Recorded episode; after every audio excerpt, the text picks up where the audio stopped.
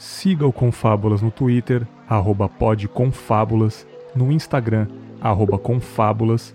E se você gosta do podcast e tá afim de ajudar, seja um assinante no PicPay, arroba confábulas no aplicativo.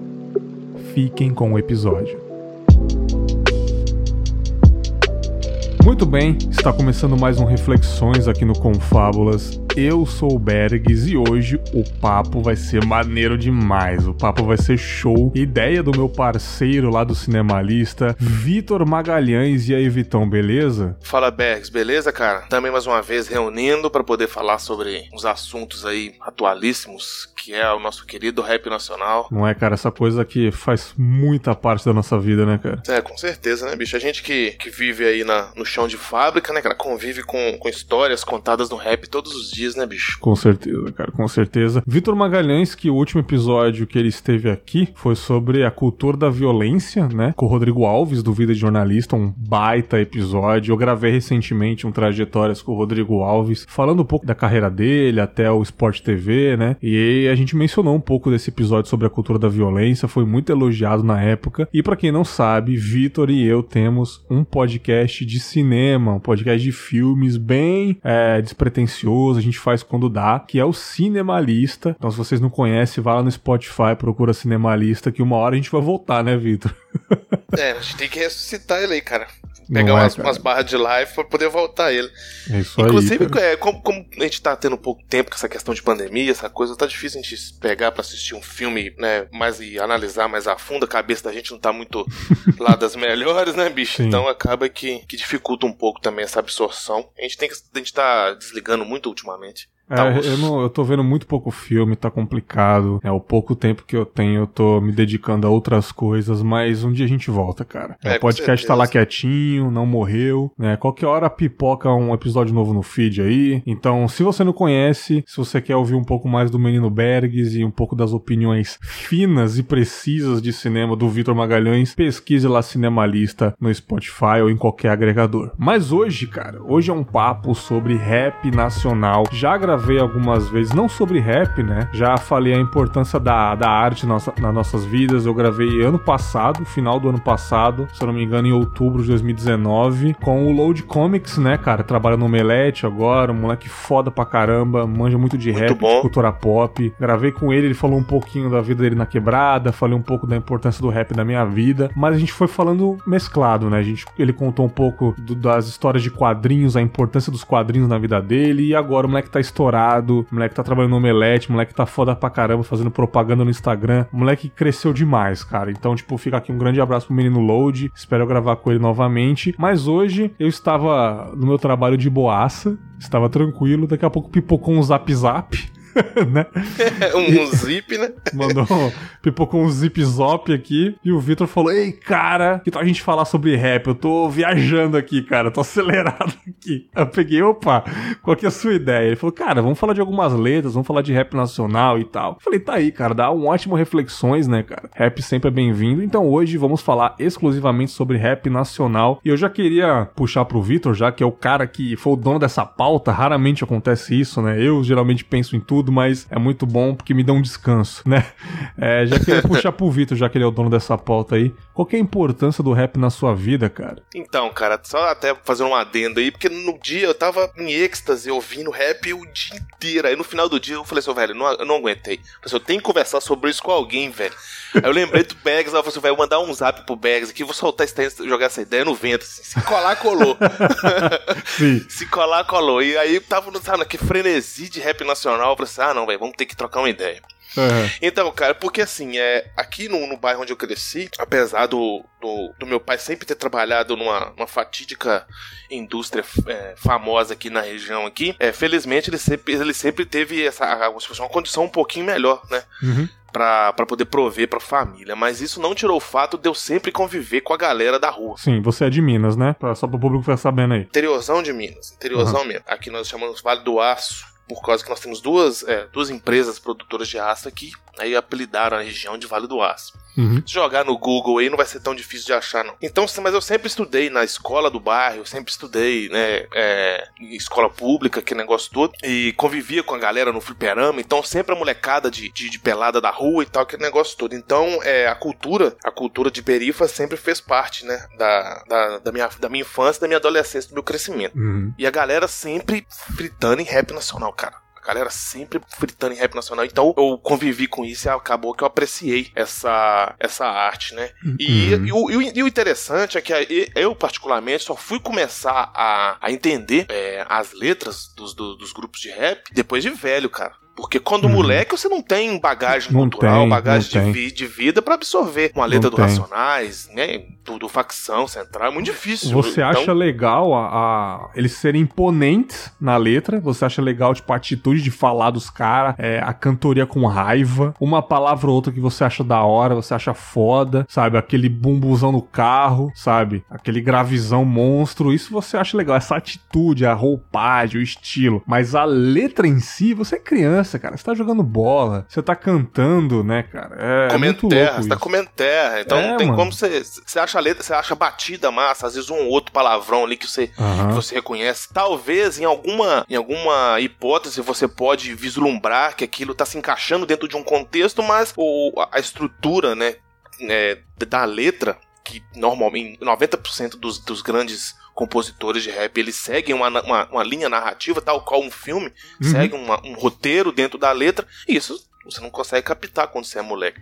Isso vai Exatamente. bater depois de velho. Então, depois de, de ouvir outros estilos, depois de ouvir muito jazz, depois de ouvir muito heavy metal, muita música pesada dentro do rock and roll, que isso vai te amadurecendo para depois de um tempo quando eu comecei a, a ter essa, esse retorno ao, a ouvir muito rap nacional, que foi como é que eu fui começar a entender. E aí você cria aquela aquela ideia na cabeça, fala assim, porra, mano, quando eu, quando eu escutava isso lá quando moleque, eu não tinha a mínima noção. E hoje, quando bate, bate, fica assim, pensativo o dia inteiro. Igual no Sim. dia que eu, que eu te mandei o- a mensagem no WhatsApp. Fraga, músicas que eu já ouvia há muito tempo, velho. Há muito Aham. tempo. Sim. Entendeu? Eu comecei a fragar aquilo, começou a bater. Eu falei assim, porra, velho. Que doideira, né? Eu comecei a pensar, falei assim, não, a gente tem que fazer um, um devaneio sobre isso, cara, que é muito bom, cara. E no dia eu tava escutando o dia inteiro, que isso que foi foda. Você falou sobre infância, a gente não absorver muito, né, cara? Tem até uma curiosidade, uma história, eu acho que eu nunca contei pra ninguém. É assim, em podcast e tal, em roda de amigos, que eu tava no máximo na quinta série. No máximo, no máximo, né, cara? Tipo, tinha 10 anos de idade. E era aula de artes. Na, no colégio perto de casa e tinha que fazer uma apresentação lá na frente, sabe? Eu acho que era a única matéria que eu não ia bem. Eu odeio desenhar, não gosto. Então eu sempre ia, ia com os grupinhos. E um amigo meu, o Rodriguinho, ele fez tipo um, um teatrinho de bonecos, né? Aí ele foi lá na frente, todo bonitinho, sabe? O moleque, da, o moleque era da favela mesmo. Eu era, eu era de conjunto habitacional e ele era da favela mesmo do lado, negócio barra pesada demais. E ele fez tipo um teatrinho de bonecos assim, cara. Falei, pô, maneiro, né, cara? Aí a professora falou: o que, que você vai fazer? Você vai cantar? Não sei o que. Ele começou a cantar Diário de um Detento, mano. Na aula de artes com bonequinhos, cara. Olha isso. E tipo, vou falar pra você que no dia, é, a professora ouviu ele cantando uns nove minutos de letra, é, todo mundo cantando junto, e ninguém achando esquisito. Achou normal, achou legal, mas assim, abaixo do normal ninguém ninguém achou esquisito, sabe? Todo mundo apreciou. E eu fiquei olhando aquilo, eu, caramba, o moleque sabe a letra todinha. Eu sabia mais ou menos, tal, mas o moleque ele não errou nada. Eu hoje, se eu cantar, eu erro. Porque eu não, sabe? Uma coisa ou outra eu vou, eu vou errar. Mas naquele dia ele não errou. E pensando isso muito depois, depois de adulto, eu falei, caramba, como é louco a cultura que a gente vivia, né, cara? Era comum ter isso. Em aula de artes, numa, numa peça infantil, o cara o moleque cantou Racionais na peça infantil. Pra você ver a cultura que a gente tava imersa, sabe? A gente tava na, na- no, no creme paulista ali, sabe? A gente tava na Zona Leste, o pessoal respirava Racionais, respirava SNJ, respirava Nidinaldinho, sabe? Dexter. Isso era comum. Hoje em dia jamais isso aconteceria. Mas com essa reflexão que eu falei, caramba, olha que loucura, o moleque numa aula infantil cantando Racionais e ninguém riu, todo mundo achou comum. É muito louco isso, né, cara? Com certeza. E fora o peso dessa música, talvez, pra vida dele, né, cara? Com certeza. A gente sempre tem uma história, né? Como a própria música do Racionais fala, cada Uhum. detento sentimento, um motivo, uma história. Então, às vezes, aquela letra tinha um, um, um significado muito importante um para aquele. irmão, o pai, um tio, né, que passou por é, isso um, um próprio amigo de, de, de, muito perto, né, um amigo muito próximo, viveu tudo aquilo e aquilo tem uma, um significado para a vida dele. É isso é que é foda. E é por isso que o rap, a gente, né, que essa, nós estamos batendo um papo hoje, que o rap tem essa, essa importância. Porque uma coisa, é, inclusive eu tava até é, escutando isso numa música do Eduardo esses dias. Tipo assim, qual que é o gabarito que tem uma pessoa, sei lá, lá dos Estados Unidos para escrever um livro sobre a minha vida aqui? Sim. Entendeu? Ninguém. Tipo, o cara não, não viveu a minha história, Você como que vai que falar sobre mim? Só quem viveu sabe, cara. Sabe? É, e, e nisso o, o, rap nacional, o rap de periferia, ele tem essa, essa, esse gabarito muito forte, porque o cara tá contando aquilo que ele viveu todo dia, que ele vive todos os dias, que ele passou por inúmeras situações que deram para ele aquele monte de. A vida deu aquele monte de pancada, e o cara falou assim: ah, não, hoje eu vou, eu vou cantar sobre isso. Então, o, o, aquele, às vezes esse moleque viveu muito disso, entendeu? Uhum. E pesou muito na vida dele essas questões da, da, da vivência, né? Do, do mundo de crime, igual a, o próprio a música que ele cantou fala sobre uma pessoa enjaulada, aquele negócio todo, e, as, e a gente não tem essa, essa noção quando, quando moleque, né? Depois de velho, você vai bater e falar assim, pô, aquilo tudo tem um, um contexto, tem toda uma, uma, uma, história por trás. Isso que é muito foda. Sim, cara. Você acha que a diferença principal do rap para os outros gêneros, é, qual seria, na sua opinião, a principal diferença do rap para um, pra um rock, para um punk, para um sertanejo que seja, para um, sei lá, cara? cara, com, com death metal? A principal diferença do rap, assim, na sua visão? Eu acho que é justamente saber separar essa linha da fantasia pra realidade. Ah, perfeito. E porque em muitas bandas de heavy metal que eu gosto, até hoje, que eu ouço, né, que eu já ouvi ao longo de muitos anos, eu acho que eles contam muitas histórias de, de fantasia. Você pega as letras do Iron Maiden, são aquelas coisas folclóricas. Que eles, as tipo, do Dio, né, principalmente, coisas é, mais medievais, então, duendes. É, eles, eles pegam como se fosse, tipo, letrando um, uma, um livro do Senhor dos Anéis. Não que isso não, não, não seja bom, não, não tenha beleza, sua importância. Tem a sua é, importância, sim, claro. Não tem a sua importância. Mas em questão em questões de, tipo assim, de impo, importância é, social, eu acho que o heavy metal às vezes deixa muito a desejar. Algumas uhum. bandas punk, como o próprio Ratos de Porão, tem mais é, esse, esse, esse cunho social, esse cunho é, de revolta, de bater de frente com o sistema, essa coisa toda. Mas o rap, ele é muito mais contundente nisso. Sim. Ele é muito mais contundente disso. A, a, além dessa questão da revolta, dessa questão de enfrentar o sistema, é essa, esse gabarito da experiência própria. Porque ninguém melhor para falar de uma coisa do que aquela pessoa que viveu aquilo. Uhum. Entendeu? Um, uma coisa, é, igual, por exemplo, a gente dá muito exemplo, ah, no divórcio você vai ouvir o lado da, da esposa e vai ouvir o lado do esposo. Se, se você não souber dosar, você vai acreditar que os dois estão certos. Então, pô, então por que, que deu errado? E o, rap tem, e o rap tem essa, essa característica de falar daquilo que ele viveu, de uma maneira em primeira pessoa. Isso é que é foda. Sim, Isso que é muito bom. É, então, eu concordo com você no lance de trazer pra realidade, já que aquela letra é real, em, em sua grande maioria. Claro que deve ter uma coisa ou outra que é para deixar um pouco mais completo a letra, mas às vezes não é nem a história da pessoa. Pode ser de um amigo que ele botou na letra também, mas de qualquer forma é uma história real aquilo. E também tem o lance da identificação. Se eu sou da mesma região do rapper, ou da mesma periferia, ou da mesma realidade, eu vou me identificar. E a identificação talvez seja um dos, um dos sentimentos mais fortes que a arte pode trazer pra gente. É isso que vende. Por que, que o Racionais vendeu um milhão de discos nos anos 90, 2000, sem internet? Não tinha internet. Eles conseguiram essa façanha por causa da identificação. As pessoas ouviam fim de semana no parque, as pessoas ouviam o Diário de um Detento, as pessoas ouviram o disco todinho Sobrevivendo no Inferno de 97, elas se identificavam com as letras. Então aquilo mexia no sentimento, elas passavam pro primo, pro tio, pô, meu tio passou por isso, meu irmão tá na jaula, sabe? Então é realidade e identificação. Eu acho que é um dos principais fatores que, para mim, o rap é o gênero. Pode, não pode ser o melhor, porque isso é questão de opinião. Melhor aí não. Tem gente que é roqueira, beleza, pagodeiro, também amo pagode. Mas para mim, o rap é o gênero mais importante que existe. A gente não tá falando de rapper gringo, mas, pô, o rap gringo tem a sua importância também, a periferia, os, o Bronx, o Queens, tem a sua tem a sua periferia, é outra história também. Mas o rap periferia, o real, que traz a realidade da galera pobre, é o gênero mais importante que existe para mim, cara. Não sei se você compactou com a mesma opinião, você acha outros gêneros importantes também, quanto o rap. Não, é, é importante, se você for olhar um, dentro de um contexto mais amplo, geral, todos são, entendeu? Sim. Mas essa questão de, de conversar com você, de uma forma paritária, é o rap tem esse peso muito maior. Porque, igual, igual a gente comentou, que, por exemplo, ah, você vai pegar uma banda de heavy metal, não tá. Bicho, o cara tá falando de um monte de coisas que, tipo, eu nunca vi. Não sei se é verdade.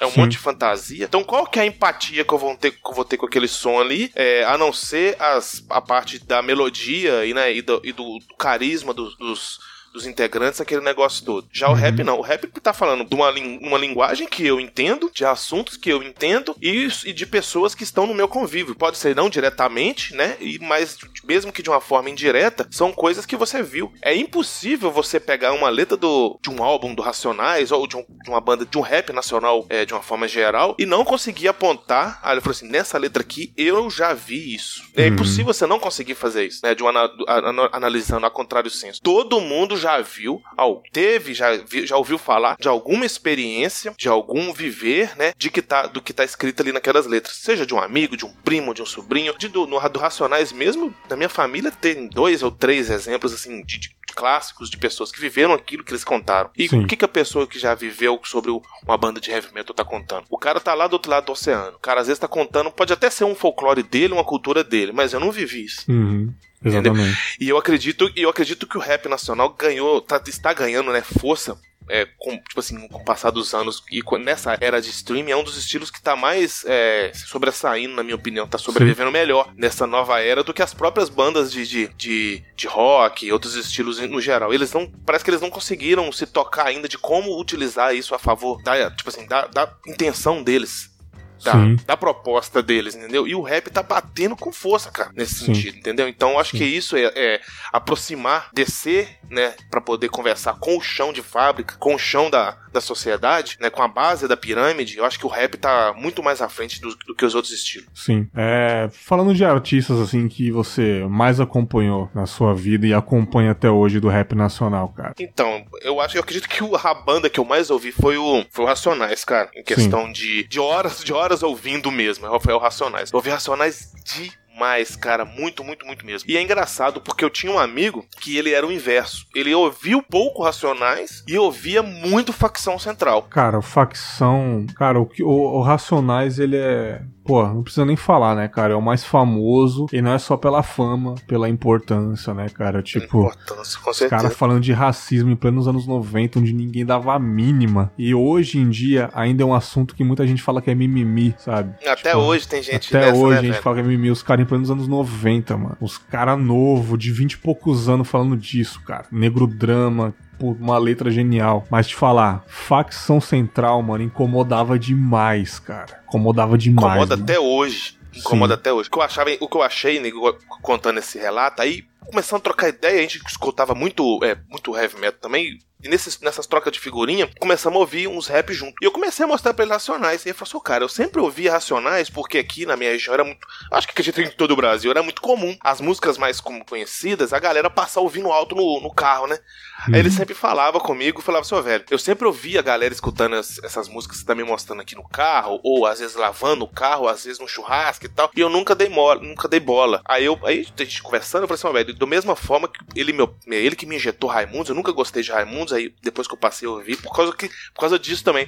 Eu sempre ouvia as mais famosas, você cria aquela. Essa coisa de adolescente, né? Você cria um pouco de, de birra ali, porque o negócio tá, num, tá bem falado, tá na mídia, tá todo mundo gostando, você cria essa, essa retenção, essa resistência. E aí a gente começou, né, trocar ideia. Eu comecei a mostrar várias músicas do Racionais pra ele, aí comecei a mostrar umas músicas desconhecidas. Aí ele também, ah, tipo assim, né, nessa, nessa troca, ele começou a me mandar sons do facção. Aí depois meio que a, a figura meio que, que inverteu. Eu comecei a ouvir muito facção depois que ele me mostrou, e ele muito Racionais. Então a gente trocou muita figurinha massa nessa época. Sim. E foi uma época muito boa, que eu conheci muita banda foda de, de rap nesse Sim, período que eu, não, que eu não tinha conhecimento. E o que é bom é isso, né, cara? Porque é, é aqui eu fui ter internet, velho, depois de velho, depois dos 17 anos que eu fui, uhum. que eu fui conseguir internet. E nessa época a internet começou a difundir, isso me ajudou demais a conhecer bandas. Então, o álbum Sobrevivendo no Inferno, Raio X do Brasil, ouvi demais, Nossa. cara. Eu ouvi até. Ou oh, eu, eu gastava, ou oh, sem sacanagem um, quase um quilo de pilha no Walkman, velho, pra poder ouvir. Não é, cara. Porra. Minha mãe me ficava puta, né? Que eu tinha que ir pro, supermercado fazer compra e tinha que carregar aquele caminhão de pilha pra não poder ouvir as. A, a, porque a gente era tudo na da fitinha, né, velho? E era três fitinha, músicas, feirinha, música né, cara? Às vezes gravava da rádio, já fiz muito, cara.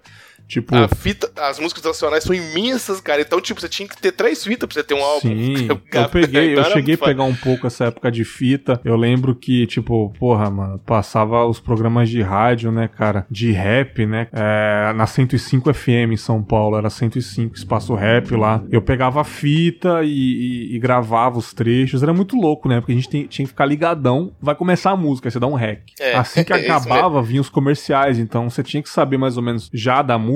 Quando acabava, você já dava stop, você pegava ela inteirinha. Então eu fazia muito isso. Depois veio um pouco do CD, aí já vieram as feirinhas e eu peguei muito. Mas é nessa comparação entre. Comparação boa, né? Não é uma, uma comparação de quem é melhor ou pior. Entre facção e racionais, pode-se dizer que o racionais era para chamar a realidade do, dos negros mesmo, do povo preto, pra, porra, a galera do gueto acordar. E o facção central era para incomodar, cara. Era para chamar os governantes de filhos da puta mesmo. Pode-se dizer que o racionais era mais 18 e o facção era mais 21, cara.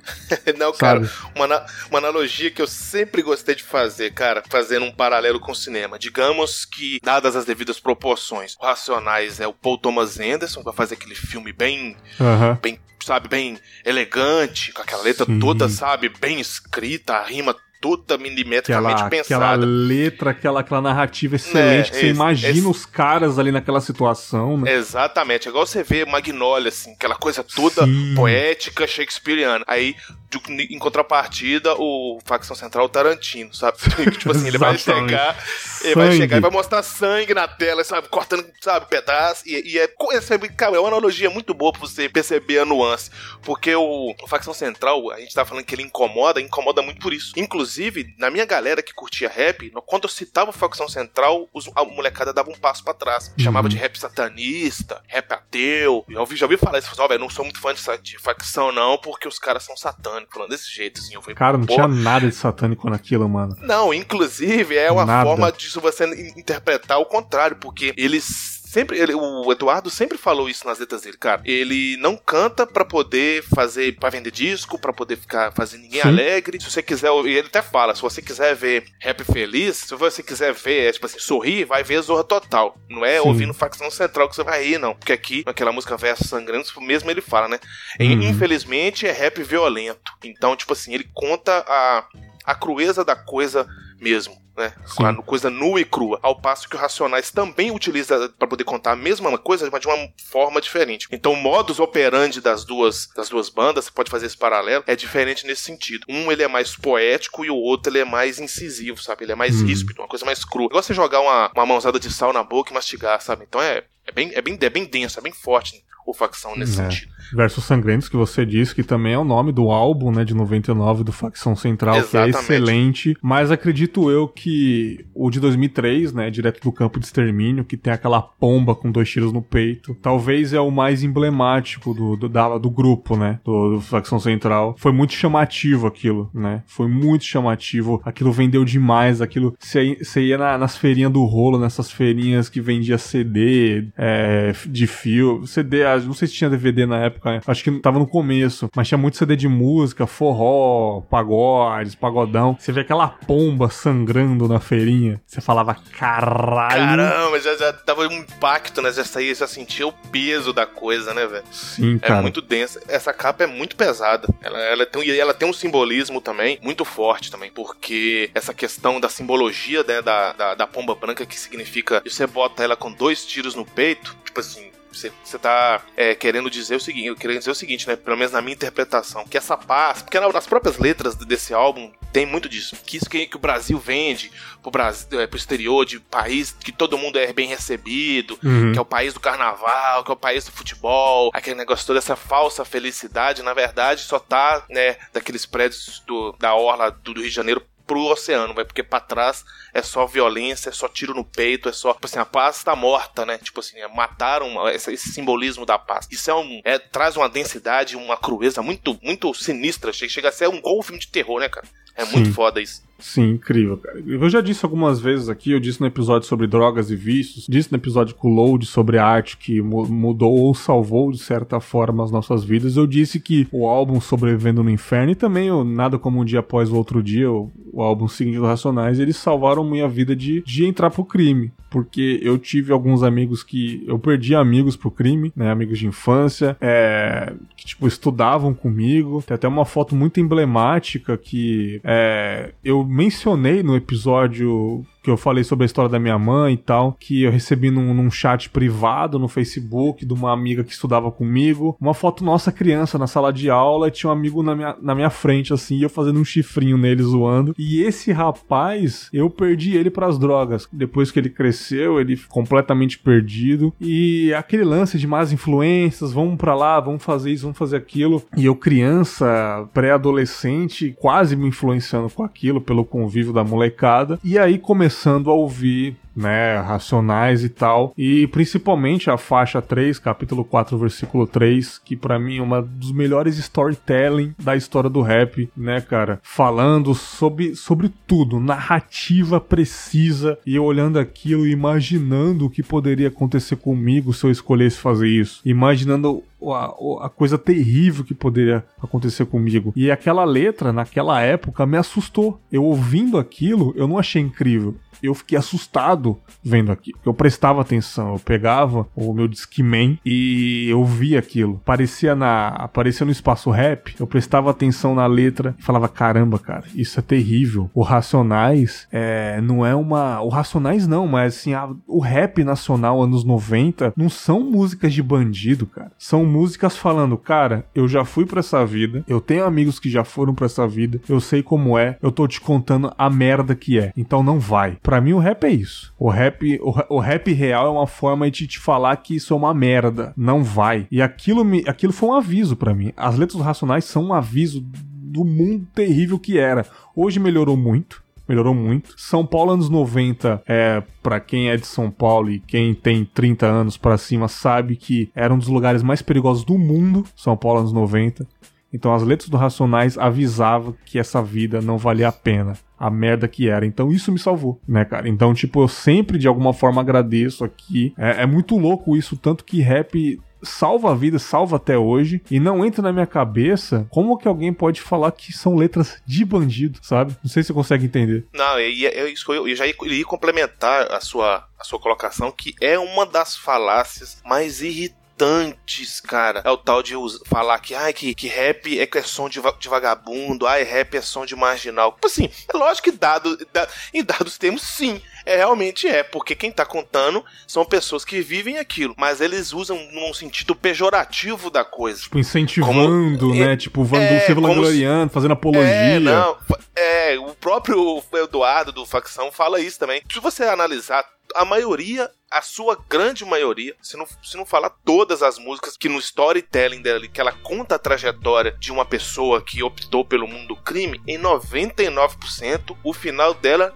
não é positivo. Exatamente. Nunca, nunca que a pessoa no final. Você pega, você pega aquela música O Quinto Vigia do, do ND Naldinho. Nossa. Que conta a história daquele assalto que eles planejam desde o começo. Nenhuma delas, no próprio 157 do Racionais. Uhum. Ixi, do, na, na próprio Menino do Morro do Facção Central. Nunca que os caras terminam, tipo, tô bem aqui, tô, sabe, sou foda mesmo, entrei pro mundo do crime e saí ileso.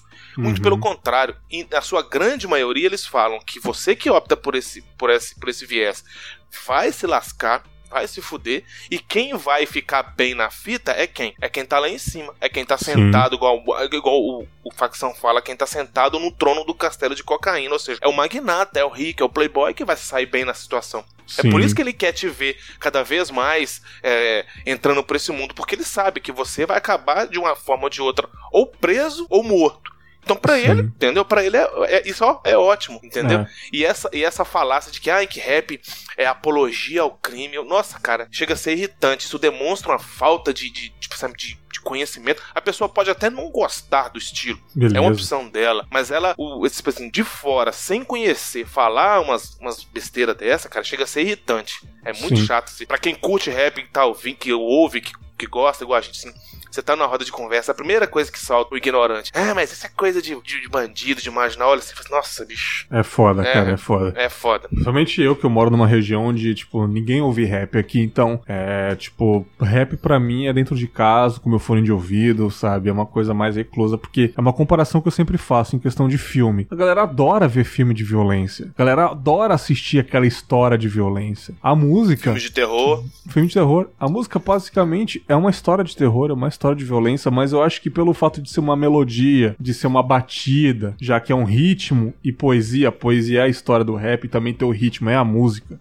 Daí que vem rap, R-E-P. Acho que a pessoa ah, tá curtindo isso, acha que ela, sabe, é diferente de filme que você só tá assistindo. Mas como você tá balançando a cabeça, tá curtindo o som, você, caramba, foda, é como se isso fosse apologia na cabeça delas, sabe? E tipo, é, é, é muito difícil entrar na minha cabeça. Mas por outro lado, eu falo, pô, a galera não, não vive essa realidade também, né, cara? Mas antes de simplesmente abrir a boca e falar que é uma coisa de bandido, custa parar e pelo menos tentar entender, sabe? Tentar entender o porquê que existe isso, cara. Porque na minha visão, é claro, o rap nasceu na Jamaica, depois ele foi para a periferia dos Estados Unidos, né, no começo dos anos 80 ali, 79, 80, mas para mim o rap é uma libertação, é uma forma de falar, é uma forma é talvez é a única saída das pessoas, é a única saída daquela galera, sabe? De criticar o governo, de criticar pessoas, criticar a elite, entendeu? Tem uma reportagem do, do Le Monde entrevistando o Mano Brown. Tipo, eles tentaram fazer um sensacionalismo na letra lá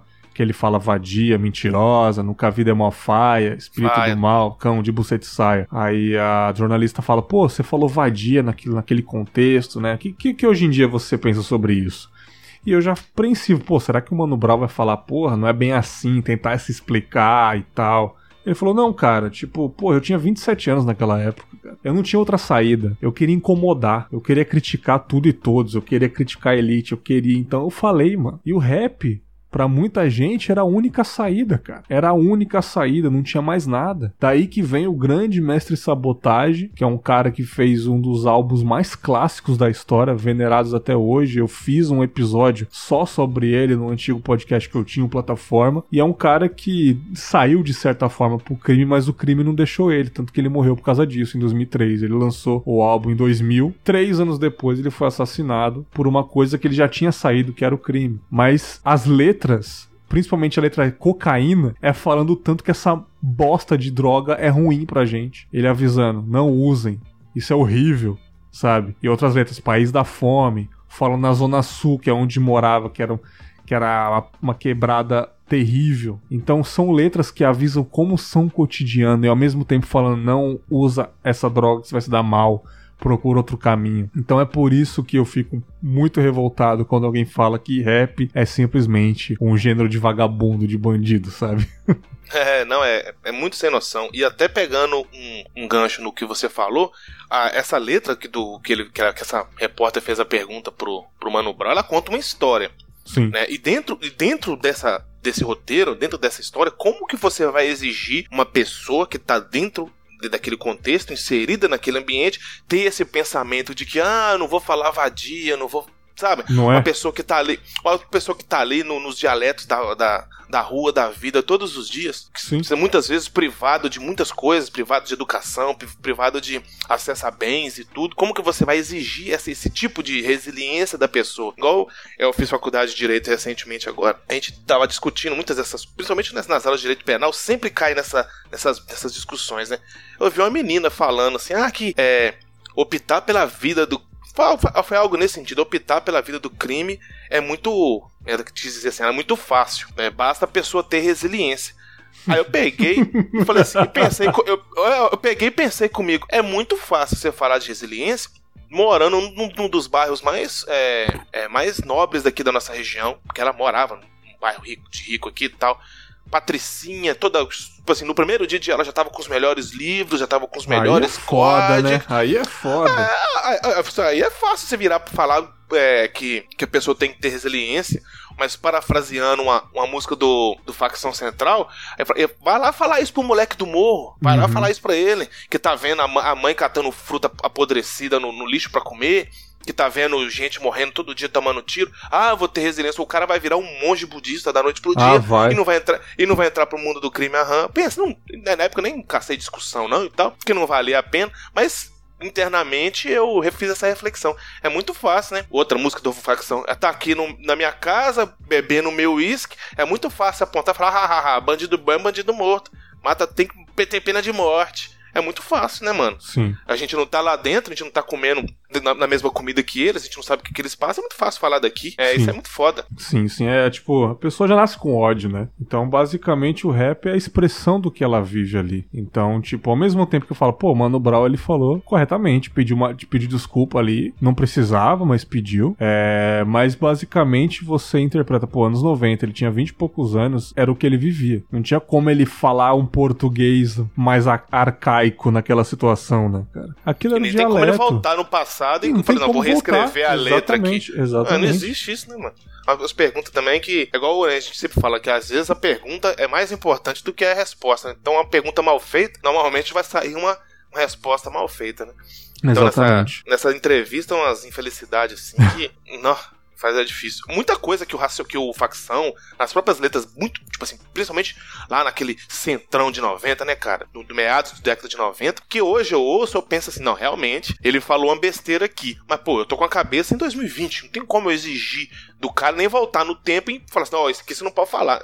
Sabe, umas coisas que Sim. Não faz sentido. Uma pausa rápida no papo para trazer esse parceiro novamente aqui no Confábulas e eu já quero te fazer duas perguntinhas. Você tem vontade de fazer um podcast, não faz ideia por onde começar? Ou você já tem um podcast, mas está com problemas no seu servidor ou qualquer coisa do tipo, tá muito caro, é muito difícil de mexer? Se a resposta for sim para qualquer uma dessas perguntas, eu lhes apresento o PodCloud. PodCloud é um serviço de hospedagem de podcasts na nuvem, muito mais seguro seguro e muito simples para lançar e distribuir os seus episódios. Tem tudo que você precisa e mais um pouco. Olha só algumas das vantagens. Primeiro, transferências de episódios muito rápida e fácil, você não vai ter complicação, é muito tranquilo de mexer. Tem também agendamento de publicação, essa eu adoro, sempre faço adiantado, deixo agendado no final de semana para cair durante a semana episódio. Agendar é a melhor coisa que existe, cara. Player customizável, olha isso é sensacional para deixar o seu player do jeito que você quiser, combinando com a cor e estilo do seu site. Aplicativo para o seu podcast, assim você monitora como está o andamento dos seus episódios. Você entra direto no aplicativo do celular que está o seu podcast monitora tudo por lá. Olha mais uma vantagem: um site para o seu podcast totalmente customizável. Sim, o PodCloud também faz isso para você. Você não precisa se preocupar em assinar uma hospedagem de sites. O PodCloud também faz isso para você, uma página para o seu podcast. Também tem estatísticas avançadas de download por região, rankings, etc. Você vai adorar se você gosta de números. E é claro, o feed é compatível para todos os players do mercado, incluindo Spotify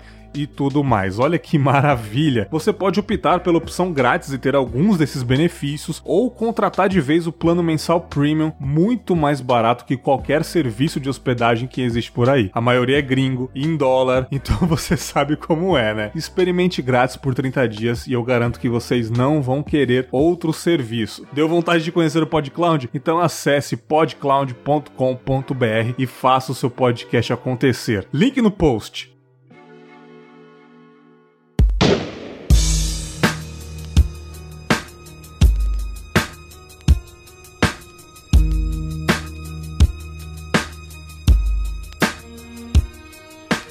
Falando Mano Brown, a gente tá falando sobre as letras aí. Vamos falar um pouquinho sobre os, os, rappers que a gente mais curte aí, né, cara? A gente falou de bandas, de, de álbuns. Mas rappers, cara, um dos caras que você mais acompanha, sempre acompanhou até hoje. Você tem alguns para falar pra gente trocar uma ideia aí, cara? Cara, eu, hoje é um dos, dos, dos rappers tanto quanto como pessoa, né, individual, é, por assim dizer, tanto quanto integrante, né, de banda, para mim que eu mais hoje que eu admiro assim com, com os anos tá crescendo vai o Eduardo.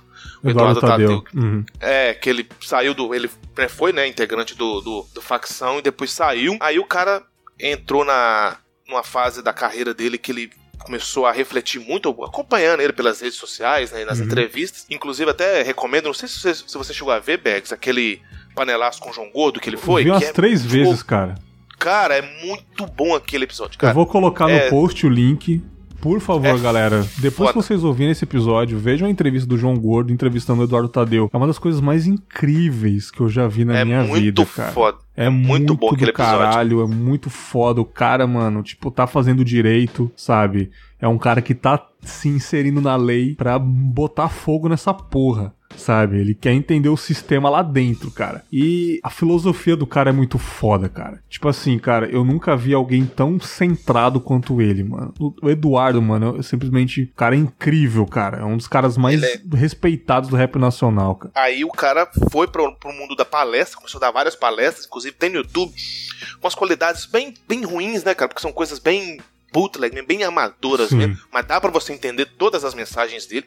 Tem várias, tem várias palestras dele no, no YouTube. E depois começou a escrever. Eu achei interessante que eu vi um, um, uma live que ele fez, que ele falando que começou a escrever o livro, né, como se ele estivesse imaginando um, um álbum de, de rap. Ele começou a escrever, começou a escrever, começou a escrever e tal. Quando ele ele passou pra esposa dele, que a esposa dele que ia fazer esse manejo do, do formato livro, né? O, negócio tinha dado dois livros de sei lá quantas páginas, ele ficou louco, falou assim, nossa! E o que falou assim, o cara tem tanto conteúdo, ele tem tanto conteúdo que ele falou que, lógico que não dessa forma, né? Que entre muitas aspas, o livro é o resto daquilo que ele não conseguiu colocar nos álbuns ao longo da carreira. Foda, né, mano? É, não, olha o tanto de coisa que ele já colocou na, em letras porque ele tem, ele tem vários álbuns com facção. Depois ele lançou dois álbuns carreira solo e todos muito extensos. Sim. mais de 20 músicas e ainda fez dois volumes do livro dele com mais de 500 páginas, Nossa. com os relatos, com as ideias dele. Então, tipo assim, é conteúdo demais, cara. É conteúdo demais. O álbum recente dele, o Necrotério dos Vivos, ele, ele é imenso e ele ainda falou que não coube tudo. Ele lançou vários bônus por fora, em, em formatos de singles, porque só foram músicas que ficaram de fora. E é impossível, Bags, é impossível absorver esse álbum com um ano, cara. Com, é, é sabe, é muita coisa. É muita uhum. coisa. E o que eu acho foda no Eduardo é que ele tem enraizado essa questão da, da cultura popular. Então as referências que ele faz nas músicas, ele sabe, é uma coisa que você não espera. Você tá ouvindo um relato na música e daí ele, pum, joga um, uma, um, uma referência a um filme, a um clássico do cinema, a um Casablanca, a um Indiana uhum. Jones. ele é muito assim, bom de filme também. Pô, ele é fãzaço do cinema. Aí ele, você fica assim, caramba, velho. E o que é interessante é que ou ele utiliza o filme para é, colaborar com a letra que ele tá contando, ou ele utiliza o filme a contrário senso, de forma contrária. Ele fala uma, uma, uma afirmativa e o filme contradiz aquilo, porque ele, ele mostrando para você os dois lados da moeda. Então isso é muito foda. Então Eduardo ele é um cara assim, cabe, a cabeça dele tem lógica, é gigante, cara. Ele é um, é um monstro, ele é um monstro. Então, dos últimos 10 anos para cá, eu venho acompanhando ele mais de perto, então isso, eu, a minha admiração por ele cresceu muito. Mas a gente não pode deixar de citar o Mano Brown, né, cara? Que é um, um dos caras que abriu a porta, as portas para todo mundo, cara. Sim. Se tem um rap, se tem rap hoje na, no Spotify, se tem rap hoje no YouTube, é por causa que o Racionais lá atrás abriu as portas, entendeu? Sim.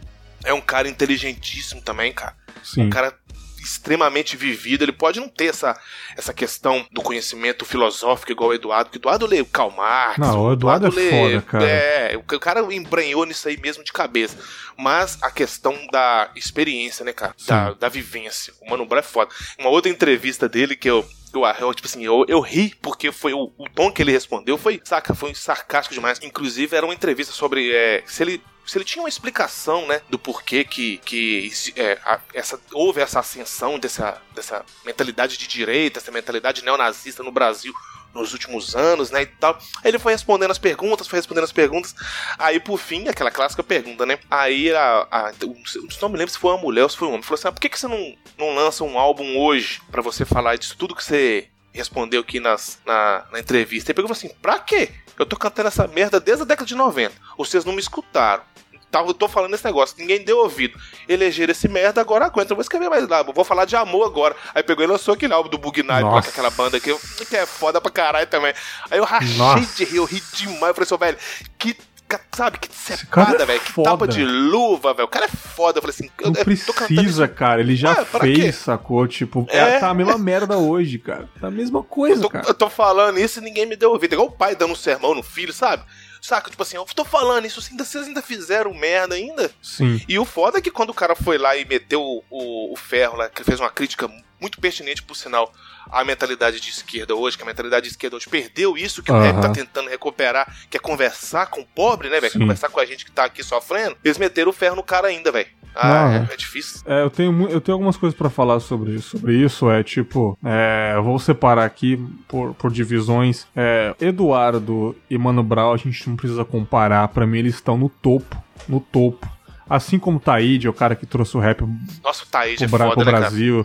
É o, de certa forma, ele e o DJ um, os primeiros rappers do Brasil mesmo, assim. É MV Bill, que é um cara que também é do Rio de Janeiro, Cidade de Deus. Ele trouxe o rap pra mídia, o cara criticou criticou a Globo no meio do programa do Faustão, o cara foi foda. O cara é um é dos é foda, caras né, cara? que entraram pro, pro mainstream, foi criticado, mas é um cara que fez o corre dele foda. Fiz também um episódio sobre ele, né, cara? Mano Brown, o que dizer do Mano Brown, mano? É um cara que a vida toda ele, pelo menos no começo da carreira, sempre falou de crime, sempre falou da vivência dele, mas ele sempre tinha um sonho de cantar soul music porque ele sempre foi um cara que ouvia James Brown, fanzaço de Marvin Gaye, sabe? Cara fanzaço mesmo, desde criança, cara mas a realidade dele era cantar rap, é o que ele podia no momento. Assim que ele foi bem sucedido, ele falou: Cara, agora eu vou fazer o que eu sempre sonhei, que não era ser só o rap. Ele sempre sonhou em gravar um disco de soul music, de disco music, sabe? Dançante. Esse era o sonho dele. Então o cara foi lá e fez o Bug que é um puta de um álbum foda, sabe? Fodaço. Muito foda, Tem velho. um show completo do Bug Nipe num programa de TV da TV Cultura, que tá lá no YouTube. Alguma coisa África, alguma coisa assim. É um programa de rap da TV Cultura, não sei se existe mais, acredito que não. E você vê o sorriso do Mano Brown cantando esse álbum, cara. A galera na plateia, ele tipo com uma corrente da, do continente africano aqui, um bonézão bem comuna. O cara fez a carreira dele a partir do rap, muita coisa que ele desabafou nas letras do Racionais. E até hoje, né, com três décadas, 30 anos de Racionais, vamos falar sobre isso também. Mas o cara realizou o sonho dele, que era gravar um disco dançante, cara. Isso eu acho sensacional, ainda com os caras que eu mais admiro na história, que é o Seu Jorge. Eu sou muito fã do Seu Jorge. O Seu Jorge tá brilhando nesse álbum, sabe? Então, tipo, fala, olha, olha esse cara, mano. Olha a importância desse cara cara na, na vida de muita gente, sabe? Como eu disse no episódio de Boas Lembranças, uma das minhas maiores frustrações, eu queria muito ir no show Mil Trutas, Mil Tretas em 2006, mas não deu pra eu ir. E eu lembro, Pesado, né? e eu lembro que na época isso foi um estardalhaço do cacete, cara. Só se falava nisso em São Paulo, cara. Na escola, na, nas feirinhas de DVD, todo mundo tinha mil tretas e mil trutas em casa. Todo mundo tinha esse show ao vivo, cara. E tem muita letra dos Racionais, principalmente Negro Drama, eu só consigo ouvir se for desse show. Porque quando começa o primeiro beat, a galera gritando, sabe? E você vê na plateia a galera chorando, cara, a galera se identificando com aquilo. E você vê o público, principalmente o público dessa época, Vitor. Você não vê um playboy na plateia, cara. Você não vê um playboy nesse show, cara. Você vê que realmente, olha, eu tô até arrepiado, mano. Você vê que realmente esse show é pra galera dessas músicas. É pra galera da periferia. Nenhuma, tipo assim, não tô criticando o público do rap atual, beleza que bom que o rap tá sendo mainstream. Cada um faz seu corre, a molecada tá ganhando dinheiro, beleza. Mas você vê a diferença de antigamente, cara. Você vê a plateia, uma galera simples, de chinelão. Talvez só tinha um dinheiro para ir pra esse show, sacou? Você vê que a galera foi de coração ouvir, cantando tudo, cara. Cantando tudo. Eu queria muito estar nesse show. Então, tipo assim, Mano Brown é um dos caras mais importantes da música brasileira, na minha opinião. E para mim é o melhor rapper do mundo, cara em questão de tudo, dessa importância que ele é. O Eduardo é, um, para mim, o maior letrista do rap nacional. É o cara foda, é um cara intelectual. Mas o Mano Brown pra mim é o maior rapper do mundo, cara. Tipo, tem Tupac, tem Jay-Z, tem Notorious Big, que são caras fodas, sabe? Tem o, tem o Nas, que é um dos maiores respeitados do, do rap mundial, sabe? Tem, tem vários, mano mas para mim o Mano Brown é o melhor de todos em questão de importância. Falei desses dois clássicos que estão vivos até hoje, graças a Deus e ao universo que eles estão vivos até hoje, cheios de saúde. O Mano Brown completou 50 anos recentemente. Tá vivão, tá, tá, tá com um corpo melhor que o nosso, né, Vitor? O cara tá. Ah, com certeza. O cara tá bonzão e vê 80 anos tranquilo aí, né? Mas tem os novos rappers, assim, tipo 2010 pra frente, que são os caras que trouxe de volta o rap nacional, que é o Rashid e o Emicida, né? Que são dois caras que eu admiro muito também. O Rashid, como muita gente sabe, o primeiro episódio do Confábulas, que é a música Estereótipo, que fala sobre racismo, ele fala sobre confabular naquela letra. Eu fui, lev... eu fui pesquisar e combinava muito com o meu estilo de podcast, né, cara? E é um cara que me emociona muito, porque é um cara que as letras dele são muito de motivação, são muito de família, são muito de você conseguir alcançar o que você quer. E o Emicida é um cara que tá aí, mano. O dia da, da, nossa gravação aqui, ele vai pro Roda Viva hoje, cara. É, daqui a pouco começa, né? 10 horas da noite, ele vai no Roda Viva, no dia dessa gravação aqui, sabe? Dando a cara a tapa, né? Dando a cara a tapa. É um cara que tá no GNT, um programa tipo, sabe, programação de, de, de, de, de Playboy, de canal de TV a cabo, mas o cara tá lá. O cara fez uma live de 8 horas, se eu não me engano, cantando tudo, todos os EPs, todos os álbuns, o cara não cansou. O cara, tipo, mano, já acabou o Fantástico, já era duas horas da manhã. Ele, caralho, ele tava cantando ainda, cheio de saúde. É um cara que lançou um álbum totalmente diferente do rap, que é o Amarelo, que é totalmente diferente, falando sobre coisas boas, Chamou, chamou o Zeca Pagodinho, chamou Pablo Vittar, foda-se, cara. O cara trouxe outra coisa diferente. Você vai ver os clássicos, mano. O primeiro EP dele, cara. Sabe? Que eu tenho um livro que eu ganhei do ouvinte meu. Que eu tenho um pôster que eu ganhei de um ouvinte meu, que é o primeiro EP dele. É incrível, moleque no, na casa dele fazendo um puta álbum foda. Então, pra mim, o Emicida é um dos caras mais importantes da cena atual do rap, cara. Você vê as ideias que ele passa em podcast, ele tem podcast, em programa de TV. É um cara muito à frente, um cara muito visão. E ele me passa tranquilidade, cara. É um cara sem pressa.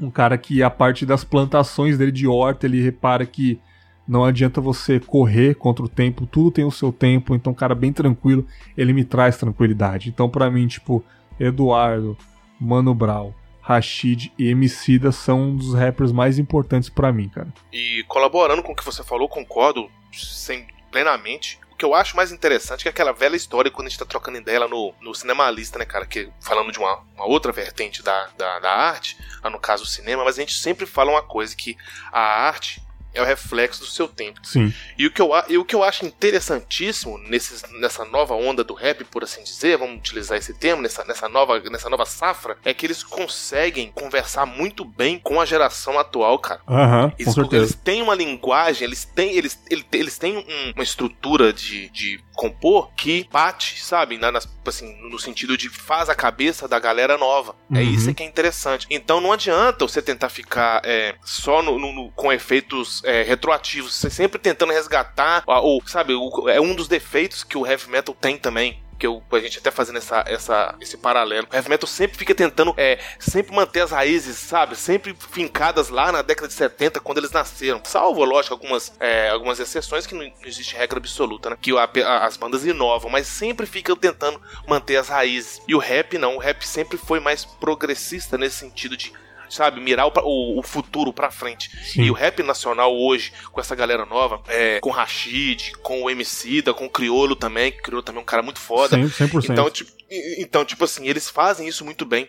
Então eu ouvindo é, as letras, eu saco assim, porra, cara, ele tá fazendo aqui, igual no próprio, na, na música do Criolo, tem referência a Naruto, uhum. no, na, nas letras do, do Rashid também tem referência Sim. a, a Homem-Aranha. Então, tipo, esse, esses, esses pequenos toques fazem com que o moleque de hoje, que, nas, que tá, nasce vendo o filme da Marvel, esse negócio todo, sinta, sinta a música. E isso é do caralho, velho. É foda, isso é do mano. caralho. Tem sempre gente nova aparecendo, né, cara? Você não pode Exatamente. parar no tempo, né, cara? E sempre com peso, e sempre com peso. Porque as letras do Rashid não são letras leves, Sim. entendeu? Ah, tá salvo algumas, é lógico, o cara pega ali uma vibe mais, mais tranquila para compor e tudo, mas as letras dele sempre tá aquele contexto mais, mais pesado. Tem uma música do Emicida que eu acho assim sensacional, principalmente pela aura que ela, que ela traz, uma aura muito sombria, que é aquela música Rua Augusta, que Nossa. conta a trajetória de uma, de uma garota de programa. Aquela música, assim, cara, ela é de uma tenebrosidade, ela é tenebrosa, ela é uma aura pesadíssima. Sim. Pesadíssima. Inclusive, eu, eu, eu reouvi essa música é, recentemente para poder. É, poder gravar o podcast e também porque parece que tem uma, uma série, não sei se é na Amazon ou na Netflix, que tem, que, que é esse nome, é uma série nacional, chama Rua Augusta, que Sim. conta a trajetória dos garotos de programa. Aí eu lembrei dessa música, uhum. eu voltei no disco que eu vi. E que música, assim, sabe, uma música é, cinza, Elas são um tom acinzentado, sabe? Que é uma história triste Sim. pra caramba, velho. E é uma história que ninguém vê. Porque todo mundo tem a imagem, né? Da garota de programa como é, aquela estampada, né? Nos, nos anúncios, mas por trás existe um ser humano Sim. que tem anseios, que tem paixões, que tem é, defeitos, que tem é, sonhos. Isso aqui é muito foda, velho. A música é do caralho. O Augusto é foda, então, mano. Né, então eu achei assim. É, essa característica do, dessa, da nova safra é muito interessante, porque tá meio que desmistificando. Hoje em dia, eu vejo. Eu não via isso, cara, na época que a gente tinha uhum. 15 anos. Hoje eu abro o Instagram aqui, saca? Tem tipo 8, 9 stories de, de pessoas ouvindo é, rap nacional. Seja um crioulo, seja um Rashid, seja um Jonga, saca? Tá todo mundo ouvindo. Uhum. Falei assim, cara, isso era inimaginável há, sei lá, 15 anos atrás. É muito bom. E isso, e, e, essa, e essa característica dessa, dessa galera nova tem isso, cara. Eu achei isso muito foda. Então essa galera tá de parabéns. Só nego foda, bicho. Só é, maluco cara. louco. Nossa, eu, eu, tipo, quantas vezes eu já me emocionei ouvindo a música Mãe do Emicida, ouvindo a música Orra do Emicida, que, né? Mãe, ele fala exclusivamente só da mãe dele, das dificuldades da mãe dele. E a música Orra é quase da mesma vibe, só que um pouco mais punchline, porém fala mais da infância dele, das dificuldades dele, da visão dele, e mãe, das dificuldades da visão da mãe dele para ele. Então são duas músicas que completam bastante, né, cara? Mas, tipo assim, o MC é um cara que ele conversa com todo tipo de público, é um cara incrível, muito à frente do tempo. O show dele tenho conhecidos meus que foram no Teatro Municipal ano passado. O cara fez um show no Teatro Municipal de São Paulo, mano, o Emicida, sabe? Tipo, cara, ninguém chegou ali do rap, cara, só ele. Então, eu acho isso sensacional. Claro que tem vários artistas novos. O Jonga, mano, ele tem três anos de carreira, três álbuns, cara, três ou quatro anos de carreira. Ele tem, não tem nem 25 anos de Jonga, tá ligado? O cara, tipo, já é um dos mais fodas do rap nacional. O cara tá andando com a galera old school, o cara tá aprendendo, o cara é de Minas aí também, né, cara, da sua área. É, ele é, ele é atleticano né, ainda, inclusive, velho. Atleticano, do, é galo é, nessa porra. Gala. Eu, acho, eu achei foda o dia que eu, eu sigo ele no Twitter, o dia que ele postou galão, não sei o que, eu falei, ó, oh, jogo atleticano, velho. Eu falei não assim, é, caramba. Cara. Jogo é fã, o cara é foda. foda. Tipo, tem até na, na, na, música que ele canta com, com, com o Emicida, com o Mano Brown, com, com o Rael e com o BK. Ele fala, me perguntaram porque como eu entrei na história da música em três anos, é porque eu coloquei 23 anos nos versos, sabe? Ele colocou a vida inteira dele nos, nos três anos de, de carreira. Então é muito louco Foda. isso, cara. Tipo, entre outros, tem um moleque muito bom aqui de Vitória, que é o que é o MC César, César MC, que é de batalha, e agora ele tá, tipo, no YouTube, no, naquele canal da Pineapple, um cara muito corrido, entre vários, assim, não tem como ficar citando aqui o papo sobre rap, não sobre é, artistas, do rap. Artistas, né? Mas exato, assim, exato. cara, a molecada nova tá muito boa, cara. Tá muito boa. Tá demais. Sabe? Tipo, Inclusive, tipo... aquele, aquele álbum Crise do Rashid, que assim. Sensacional. É uns álbuns. Nossa quando ele lançado, se não me falha a memória, em 2018. Sim, 2018. Eu ouvi é, é, é aquilo que a gente tava falando, a vantagem dessa difusão tecnológica hoje, né, cara? A gente consegue ouvir o álbum do cara no lançamento dele. Sim. Então aquilo é para você é atual. Porque faria diferença se você fosse ouvir daqui a sei lá quanto tempo. Então é. Você pega o, o álbum fresco, recém-lançado no, no, no, mercado, né? Recém-lançado na mídia. E esse álbum, cara, eu lembro que eu ouvi incessantemente, repetidamente, cara. Sim. O dia inteiro. Porque no foda. serviço. No meu trampo eu tenho essa, essa liberdade, né? Felizmente eu tenho essa liberdade de, de trabalhar com ouvindo uma música, um fone de ouvido sem, sem crise, sem pânico. Então eu ouvi o álbum e é um álbum extremamente bem, bem sabe, ele é todo bem composto, ele é todo uhum. bem tocado. É muito, oh, cara, que álbum foda. Aí é, eu pensei, esse... essa galera. É aí que eu caí na real, assim, essa galera nova do rap veio pra, pra arregaçar, bicho. Os caras não estão de bobeira, não. Os é, esse brincadeira, crise, não. Esse crise ele fez uma coisa diferente, né? Ele foi lançando as músicas durante 2017 2018 e as músicas foram virando singles, né? Aí quando ele lançou o álbum, as músicas já estavam bem escutadas pela galera, né? né? Tanto que essa estereótipo, que da onde eu tirei o nome Confábulas, ela é 2017. Ela, tipo, metade de 2017 pra frente. Então, tipo, eu fui ouvindo ela e quando saiu o Cris, ela entrou no álbum. Mas assim, esse álbum é sensacional. O de 2016, né, o anterior a esse, A Coragem da Luz, eu acho muito foda. Que tem um criolo, tem um Mano Brown. É uma pegada, tipo assim, tem samba, sabe? Tem, uma, tem, muito, tem muito trompete, Sim. sabe? Tem muito groovizão. Tem muitos, muitos met instrumentos metais, né? Instrumento metal, né? Que é o Sim, tem orquestra, trompete, tem muito que é um foda. sax, é, é, é muito foda. É, é bem tocado demais. Musicalmente é bonito de ouvir. É Sim. É, né? Tipo assim, ouvir, se você for abstrair as letras, que é impossível, não sei como essa pessoa consegue ouvir rap sem, sem prestar atenção ah, na letra, tem, né? Tá. Mas ah, é, tem. é tem muito. Não, eu já, eu, já, eu já cheguei ao fundo do poço de tentar, entre aspas, né, convencer uma pessoa a ouvir rap sem ouvir o rap. Então eu falei, assim, eu falei o seguinte, eu falei, já que você não gosta de ouvir o rap, então leia a letra. Eu comecei a mandar letras para ele, link da letra. Não precisa de ouvir, Sim. não, só lê. Aí com o tempo o cara. Essa, não, não, não, escuta, não. Tá? Porque às vezes a batida incomoda a pessoa, né? Uhum. Mas só ouve. Aí depois o cara passou, não a ouvir o rap, mas a, a respeitar e a comentar comigo. Ó, oh, aquela letra que você mandou tal, tal, tal, tal. Aí começou a trocar ideia, eu comecei a entrar na mente e tal. Hoje a pessoa, assim, igual, não virou um fã de rap igual a gente, mas tem uma visão com mais. É, é, mais próxima do que era. Desmistificou muita coisa com ela, essas trocas de ideia. Porque. Sim. E esse álbum do, do Rashid é muito bom nesse, no sentido musical da coisa, que é bem criativo, né, cara? É bem sim. ousado, pretencioso. É do caralho o álbum. Sim, foda. sim, sim, cara. Aí, tipo, tem. Pô, curto todos os álbuns do Rashid. Tem o Confundindo Sábio de 2013, que, tipo, tem uma das capas mais lindas do, do rap nacional, que é um moleque com uma, com uma toca ninja você, tipo, você vê, é você vê, no, você vê aquele estereótipo, moleque negro, você acha que já é trombadinho alguma coisa e o moleque tá apenas sorrindo, sabe? Você vê, tipo, algo confundindo sábios. Tipo, a galera, se a elite se acha tão sabedora das coisas que ele chega para confundir quem sabe. Elas acham então, que sabe, é isso que é, que é foda. Eles acham que sabe. Aí, porra, mas pra mim, tipo, o primeiro, primeiro álbum mais importante de 2010, O Hora de Acordar, pra mim acho que é um dos meus favoritos. E a segunda música, o IC, ela é muito boa porque ela diz que se as coisas não acontecessem, se o Mano Brown não cantasse, se o James Brown não dançasse, se a Casa Branca não fosse branca, se o Barack Obama não fosse eleito, sabe? Ela fala sobre isso. E se você não tentasse, se você não fizer isso, você vai ficar só no IC. Ela é muito motivacional. Então, pra mim, é uma das melhores letras do Rashid. E, cara, como eu disse, cara, é um cara que eu sou fã demais, demais, demais mesmo. E sempre acompanho a carreira dele. Mas é. Pô, se a gente ficar falando de rappers aqui, a gente vai pô, ficar só nisso, Nossa, né? A gente vai... Vou avançar aqui e vou te perguntar um, um, negócio. Claro, a gente, pô, não tá mencionando rappers em geral, tem muitos. Só que aquele lance, né, ô, ô Vitor? Se eu falar, fala um filme da hora aí, Vitor, você vai demorar Ei, pra nossa, falar. É, não é? é? Vai, com certeza. É tipo. Aí lascou. É uma, aquela pergunta, aquela pergunta venenosa, né? é. né?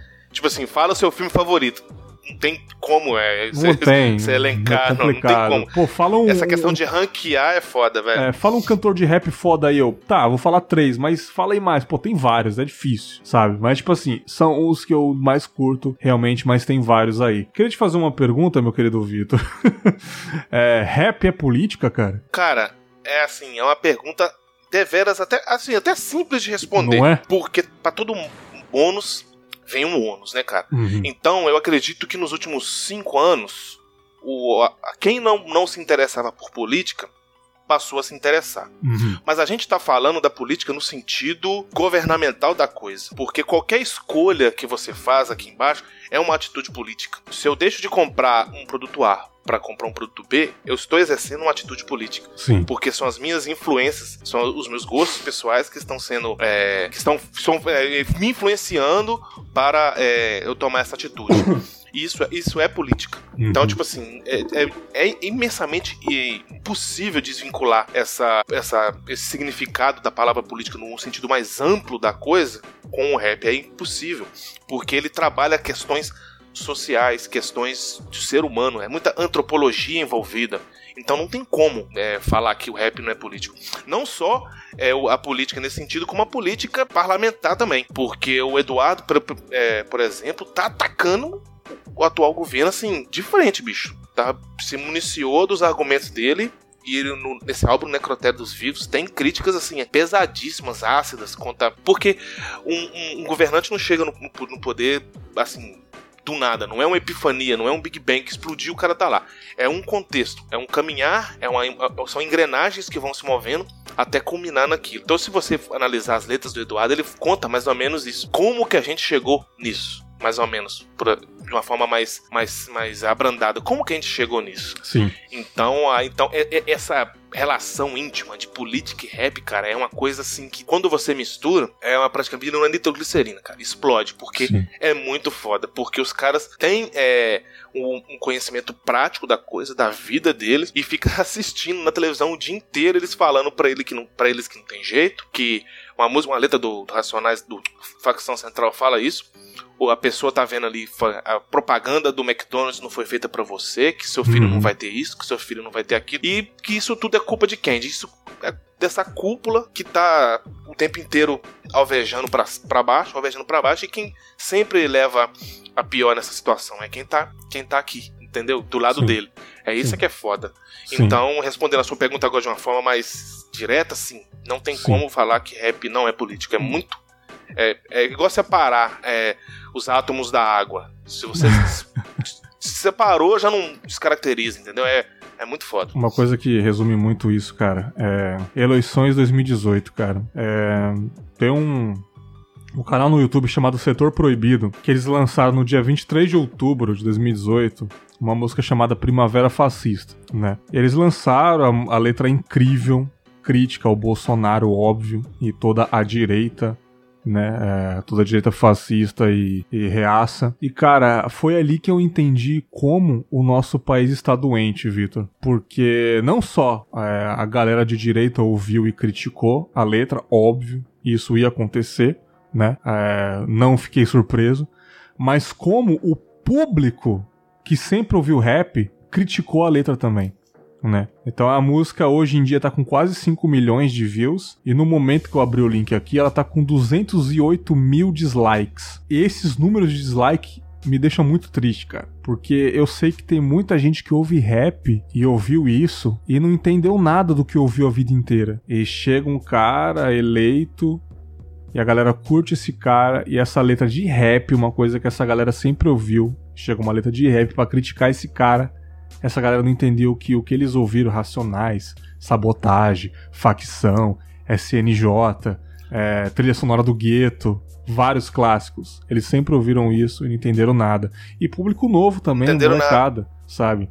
E eu lembro que na Entenderam época, nada. na época tinha os comentários assim, ah, tá lá o rap protegendo bandido. Isso aí, rap esquerdista. Ah, mas o PT aqui, o PT ali, vai lá pagar Nossa, pau pra ladrão, mesmo. não sei o que, né? E hoje em dia, vendo os comentários, que os comentários do YouTube funcionam por like, por é, relevância, né? Eles vão ficando para cima. Hoje em dia eles citam a letra, eles falam a gente pagou para ver, infelizmente, né? Tem uma tem um trecho da dessa dessa música que a música é grande, ela tem quase 10 minutos, que são vários rappers, né? Se Jesus voltasse, vocês matavam ele de novo e chamava de comunista por pensar demais no povo. Tem essa esse trecho. Né? E essa galera criticou na época. E hoje em dia eles citam essa letra, nossa, primavera fascista, que letra foda. Por quê? Porque pagaram para ver e viram que realmente o que essa letra estava criticando se tornou verdade. E essa letra, Vitor, é um clipe que mostra trechos do presidente falando coisas horríveis. Não é simplesmente falar, ah, mas ele falou isso. Não, mostra trechos do vídeo dele falando isso, dele falando aquilo, falando mal de mulher, falando mal de preto, falando mal disso e daquilo. O clipe é isso, é um casal vendo na televisão as falácias do presidente. E depois os artistas colocando um rap em cima das falácias dele. Então ali que eu vi que a sociedade tá muito doente, muito doente. E tipo, o rap, claro que rap é política assim como tudo tem que ser política, mas a gente não pode deixar esse tipo de rap crítica social diretamente ao governo acabar. Claro que tem que ter o rap de amor, óbvio, tem que ter o trap. Tá tudo tem uma vibe, né, cara? Tem tá que tudo ter. Tem, uma, tem, um momento, né, cara? Vamos dançar, vamos curtir, vamos beber um negócio ali. Tem que ter, óbvio.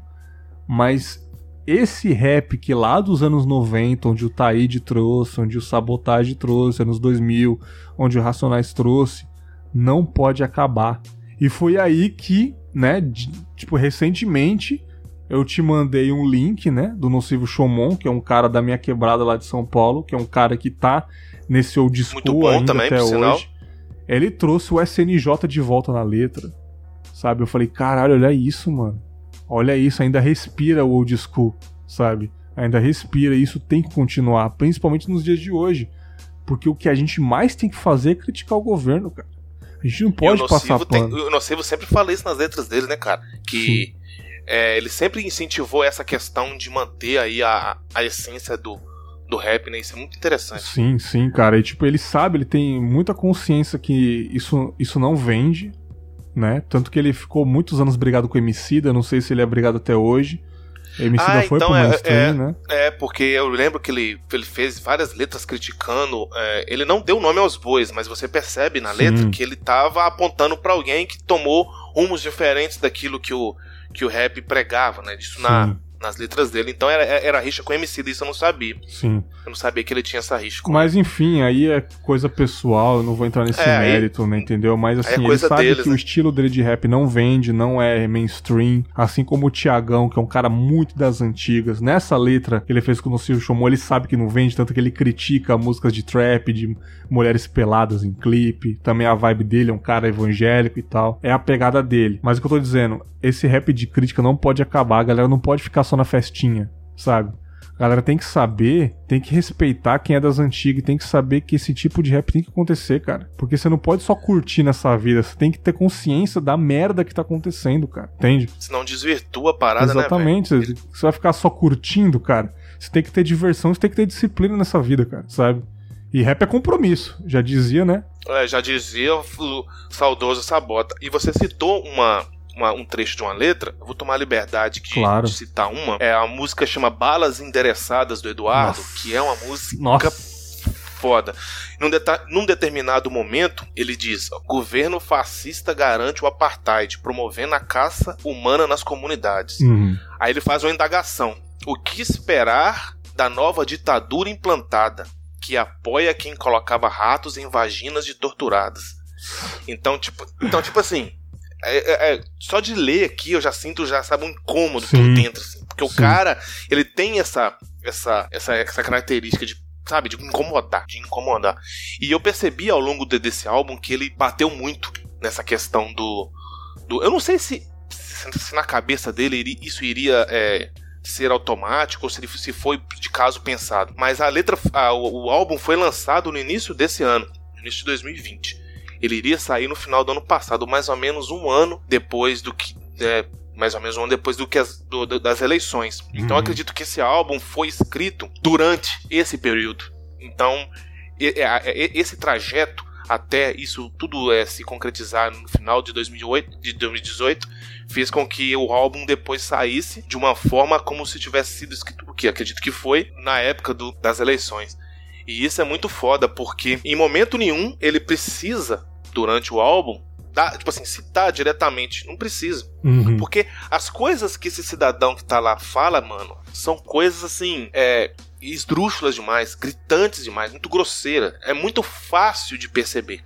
Sim. Não é, sabe, não é, você não tá lendo Nietzsche. Eu, já, eu, eu, eu, é isso que eu discutia na época que eu tava batendo muito com a galera na, nas redes sociais. Eu falei assim, gente, a gente não tá falando de Nietzsche, de Voltaire, que você precisa de um mestrado pra você entender duas letras que o cara tá falando. O cara, ele tá falando aquilo mesmo, não tem que interpretar entre linhas, não. Sim. Ele vai lá, faz um voto do impeachment de um, da, presi da presidente e fala que em coronel no Brasil, não sei o quê. Cara, não tem que interpretar não que ele quis dizer, não quis dizer nada, ele não é filósofo, ele não é intelectual. Sim. não é, ele não é intelectual. Então é isso que você disse que a sociedade tá, tá doente. E uma das. eu acredito que um dos sintomas mais é, latentes dessa enfermidade é a cegueira voluntária e, e deliberada, bicho. Porque a galera tá insistindo em não ver, entendeu? Sim. Eles, eles estão querendo não enxergar. Isso é que é foda. Sim. Porque se tivesse pelo menos a maldade, falasse, não, peraí, vamos, vamos, vamos analisar real, porra, realmente. O cara falou besteira, não. Eles estão se cegando voluntariamente. Isso, isso é assim, é, é, de um perigo, cara. De um perigo assim, monumental. A gente, tipo assim, a galera, eu acho que não se tocou ainda aonde eles estão botando o pé. Entendeu? Isso aqui é foda. Sim, e isso, o rap tá o tempo inteiro falando isso. O tempo inteiro falando isso. E a galera, e a própria galera, o Eduardo falou isso na uma das entrevistas dele. Que na periferia tem pobre de direita. Claro. Por quê? Ele falou que não é por quê? Porque a, a galera que tem a pauta que vai proteger eles, que vai é, e vai ir a favor dos interesses dele, perdeu essa capacidade de, de conversar com uhum. eles, entendeu? Aí vem aí um cara que consegue, é, assim, é o maior mérito desse governo, cara, eu acredito que isso é uma opinião já pessoal, que é conseguir convencer o pobre de que ele continuar pobre e o rico ficar rico é bom para ele. Não é, é cara, bom pra ele. É foda, entendeu? cara. Tem, tem que ser Porque muito tá... gênio, né, cara? Não, e falar que isso, porra, mano, bicho, não tem, não tem cabimento, entendeu? Eu vejo, eu vi o trabalho em indústria, entendeu? Uhum. Marreteiro, chão de fábrica. Eu vi gente que tá ali do meu lado, queimando a cara no maçarico junto comigo, defendendo a reforma da Previdência como, que, como se fosse a coisa melhor. Tá, o cara, o cara é, bate cartão, tem carteira assinada, recebe por hora, achando, achando que. É, achando que é, falando assim que, nossa, ser patrão deve ser difícil demais. Nossa, mano, você tá é maluco. Ah, pagando não, cara, pau pra, pra... É nossa. É de pagando para pra, pra capital, velho, pra patrão, ó, bicho, aqui. Tem hora que dá vontade de desistir, cara, mas igual o Eduardo falou, a gente não pode desistir, não, porque se a gente. A única coisa que a gente tem é a resistência, porque Sim. se a gente não, resistir, entendeu? É foda. Mas é desanimador, cara. É desanimador. É, desanima, cara. Certos desanima. Mas por um lado eu fico feliz porque esse, esse Primavera Fascista, ao mesmo tempo que o público do rap atual criticou muito essa música, o que me deixa muito triste, ao mesmo tempo essa música foi feita, ela foi feita por jovens. Então isso eu fico feliz também, porque tem muito jovem consciente. Essa galera. Com a cabeça tudo, boa, né? Tudo 19, 20 boa. anos, tudo, tudo fã de anime. Esse, esse próprio VK Mac, que é de trap, o Dudu, ele fez essa música, sabe? O Leone, tudo moleque novo, cara, que fez essa puta letra foda ter uma galera consciente, eu fico feliz. Isso, isso me deixa é, um respirar melhor, sabe? Mas o que você disse, resistência sempre, cara. Principalmente nessa, nessas falácias dele, que é uma coisa que vai ser passageira. Espero que seja passageira, né, cara? Não há mal que dure para sempre, cara. É, exatamente. Isso ter certeza. Exatamente, né? E também tem esses espaços de rap de direita, essas coisas assim, que tipo, pô, é, ao mesmo tempo que a gente que a liberdade tá aí para todo mundo, existe isso, né? A galera usa desse estilo das periferias, estilo de críticas ao sistema, para ajudar o sistema. Uma letra que ajuda o sistema. Isso é uma coisa que eu fiquei, caralho, rap policial, rap do Bolsonaro, Não, é. sabe? Você, caralho, mano. Não, tipo assim. O que tá acontecendo, sabe? É uma coisa que, assim, é. Porque existe aquela questão, é, o próprio George Orwell falava isso, que você tem. É, o Hitler sacava muito disso, cara. Que é você conseguir é, utilizar uma linguagem de comunicação a favor da. Tipo assim, que é comum a uma determinada é, parcela da sociedade e que vai é, você vai se utilizar disso é o tal daquela apropriação cultural para poder transmitir aquilo que você quer. Uhum. Então Hitler fazia muito bem isso com o cinema. Então pegava é, pegava cineastas alemães é, nazistas e utilizavam-se das mesmas das mesmas linguagens que os, os aliados utilizavam nos cinemas dele. O próprio Frank, Frank Capra falou isso. Tem até um documentário foda, chama Five Came Back. Ele é, ele é original da Netflix, que conta a história de cinco cineastas é, é, norte-americanos que foram enviados para a guerra para contar, é, fazer documentários em loco da guerra. E Hitler percebeu isso. Então essa questão do rap de direita tem muito a ver com essa questão dessa mentalidade de utilizar todas as linguagens para poder transmitir aquilo que a gente quer. Uhum. Só que a galera que consome o rap que não pode se deixar levar, porque como diz o outro, né, cara, o próprio Racionais já falava, né? Falar até papagaio fala. Sim. Falha gira bem até papagaio aprende. Então, tipo assim, não é? Tô falar, você pode, tipo assim, a gente não é dono da coisa, né? Mas a galera que ouve, que curte, que tem que ficar com o pé, com, manter o pé. Falar assim, pô, mano, você tá falando, utilizando uma linguagem é, minha aqui pra você falar essas besteiras aí, entendeu? Então a gente não pode deixar se convencer com isso, porque rap de direita é, como dizem, é de, é de fuder, né, bicho? Não é, cara, mas é tipo, muita coisa que eu falo aqui no Confábulas não são letras de rap, mas graças ao rap eu tenho essas consciência, essa consciência boa para falar coisas, né, é, no Confábulas fábulas coerentes. E eu fui criado no rap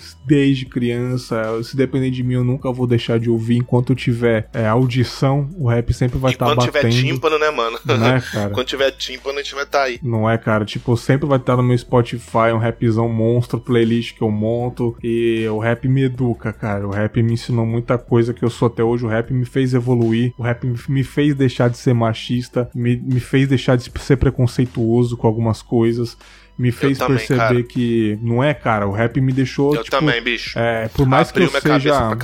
Por mais que eu seja um cara de periferia, eu não sou branco, mas assim, a gente sempre tem aquela coisa estrutural, cara.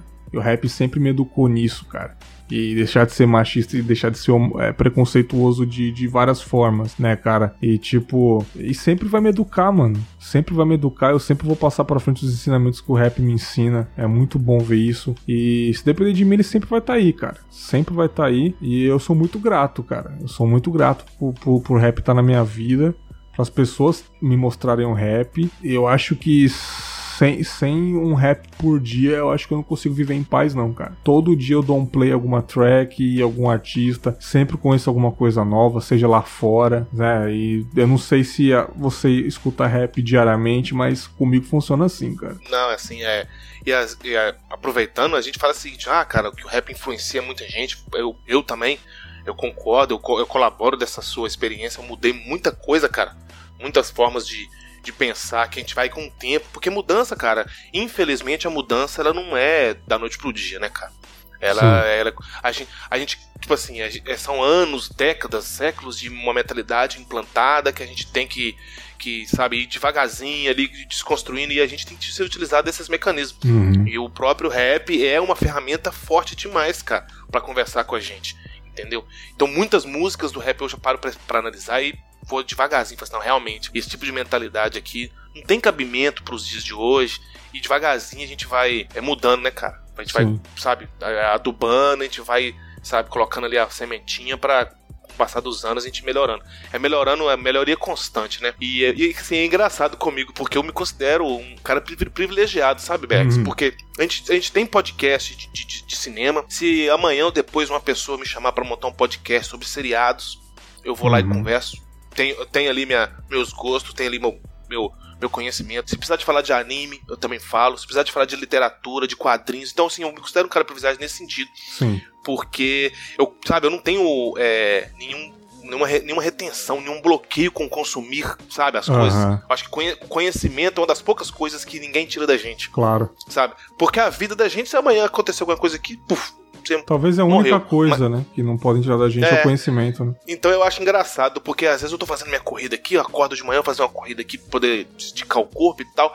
Aí, na mesma, na mesma vibe que eu já tô escutando, sei lá, um Iron Maiden, eu já pulo pra um sabota, e daí a pouco eu coloco um, um, um trance, daí a, sabe? Sim. Sabe essa versatilidade, essa versatilidade. E isso é, velho, é impossível, cara. Eu acho que dos últimos, sei lá, velho, dos últimos 15 anos, não deve ter passado um dia que eu não escutei algo de rap, saca? Uhum alguma música. Então, sabe, já tá enraizado no meu. Na, no, vou dizer assim, até no meu, na minha rotina. É, digamos, na mesma rotina que a gente tem de acordar, tomar um café, eu tenho de chegar. Deixa eu ver uma música foda aqui hoje pra poder dar uma refletida aqui. Às vezes, você nem tá esperando, você escuta uma música que vai fazer seu dia até melhor. Sim. Entendeu? Ou até o contrário, no final do dia, você passou por uma barra foda, velho. Sabe, o dia foi mal, sei lá, seu chefe, seu chefe acordou virado e te chamou atenção, e você vai escutar uma música uma, uma batida que fala assim, não, pô, nem tudo tá perdido, entendeu? Uhum. Isso é foda, cara. E isso me ensina muito pra gente. Isso, isso, essa característica do rap é foda, cara. Exatamente, cara. O rap ensina, o rap educa e o rap salva vidas. E mais pra frente a gente pode gravar outro sobre rap, né? A gente pode debater outros fatores, porque o rap é uma coisa extensa, é um universo vasto.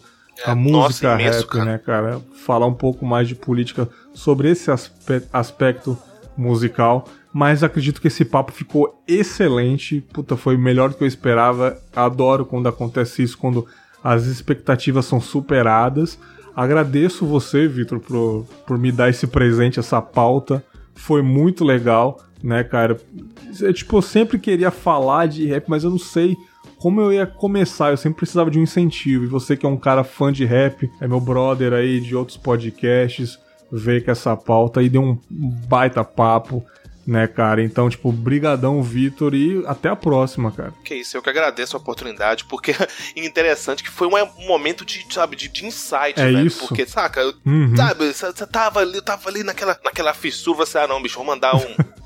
um vou, mandar um cara aqui, aí, no meu, por exemplo, meu convívio, poucas pessoas têm essa, essa afinidade com rap. Então eu convivo com muitas pessoas, né, no, no, meus, os meus amigos são mais voltados pro rock and roll, heavy metal, saca? Uhum. Alguns respeitam, ouvem algumas coisinhas de rap, mas não sabe, não, não, não dá para trocar essa ideia. Sim. Aí o primeiro que eu pensei, ah, não, vai o Bergão, bicho. O Bergão é meu parceiro das antigas. Eu vou fazer, ah, se pegar, pegou. E colou, né, velho? E, e ficou foda, eu velho. Não podia deixar ficou esse fomento passar sem agarrar na cauda, é, não, de.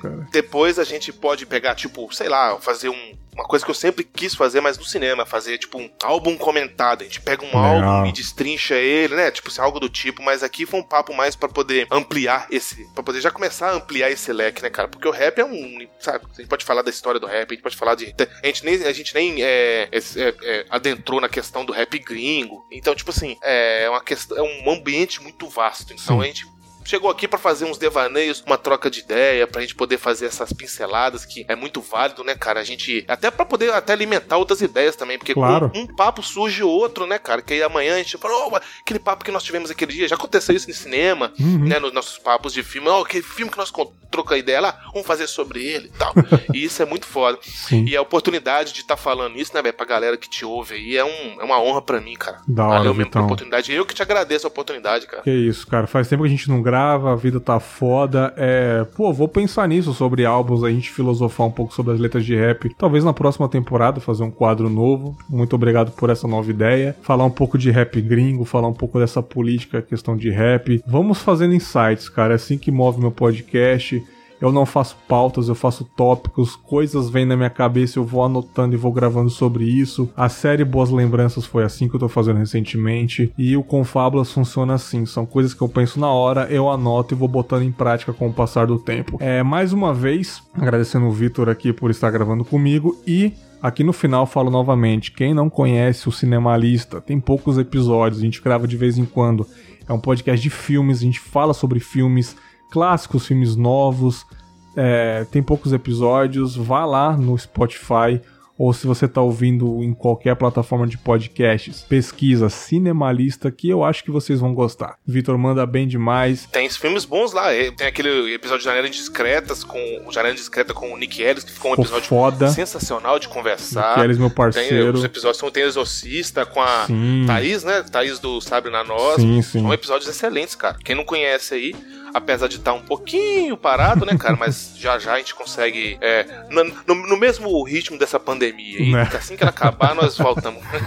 Exatamente. Porque tá foda, né, Tá bicho? foda deixar a sanidade tomar conta da gente aí, cara. E é isso, galera. Gostou do papo? Eu sei que não é um tipo de papo para todo mundo. Eu sei que o Confábulas é bem vasto, tem vários gostos, mas como você já sabe, desde o começo do podcast, você sabe que eu amo rap, rap é a minha vida. Então nada mais justo do que eu gravar uma coisa um pouco mais pessoal que é falar sobre uma coisa que eu amo, que é rap nacional. Então, quem gosta, espero que vocês tenham curtido o papo. Quem não gosta, pula pro próximo episódio aí. Paciência. Fiquem com o próximo episódio de reflexões, boas lembranças. É, o que vier na minha cabeça na próxima semana. Um grande abraço e tchau!